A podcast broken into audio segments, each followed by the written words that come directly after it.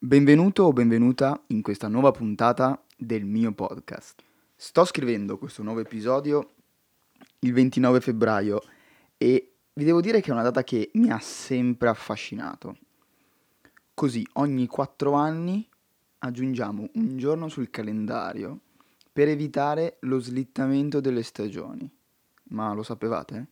Ho deciso di scrivere questo podcast proprio oggi perché mi piaceva l'idea di aver guadagnato del tempo in più per riflettere, perché è proprio su questo pensiero che vorrei soffermarmi oggi. Quando è che realmente siamo capaci di riflettere? Ne stavo parlando giusto l'altra sera al pub davanti a una birra con un mio carissimo amico che saluto. Ciao Amedeo. E ci siamo soffermati a ragionare su come noi al giorno d'oggi siamo costantemente bombardati da stimoli e su come trovare un momento per noi stessi a riflettere sia diventato davvero raro. Non vorrei dire, ma a me sembra che siamo totalmente dipendenti dalle novità.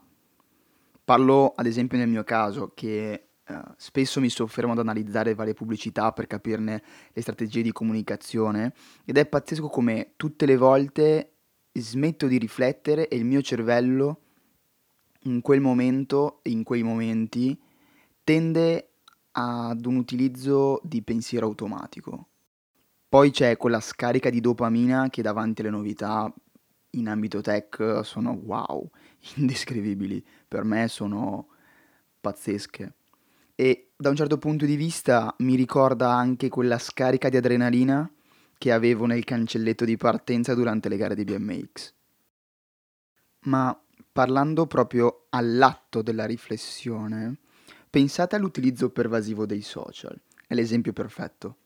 Una struttura creata appositamente per farci trascorrere il maggior tempo possibile e che ci dà tutta quella scarica di dopamina e che ci eccita che ci fa sentire bene e a nostro agio.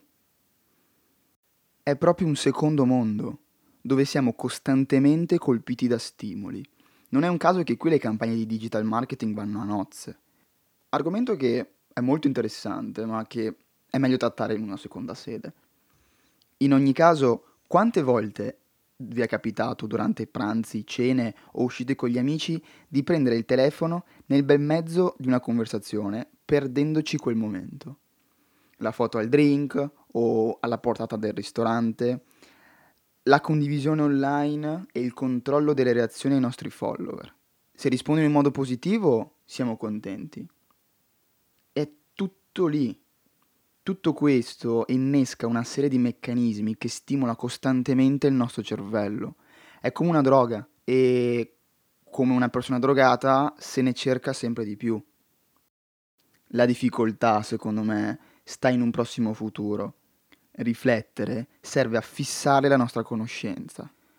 Crescendo con questi schemi potremo arrivare ad una società che non sarà più capace di fissare nella propria mente ciò che è essenziale. Ora vi propongo una sfida. Terminato di ascoltare questo podcast, provate, cercate in tutti i modi di sconnettervi e rimanere isolati con i vostri pensieri per 10 minuti.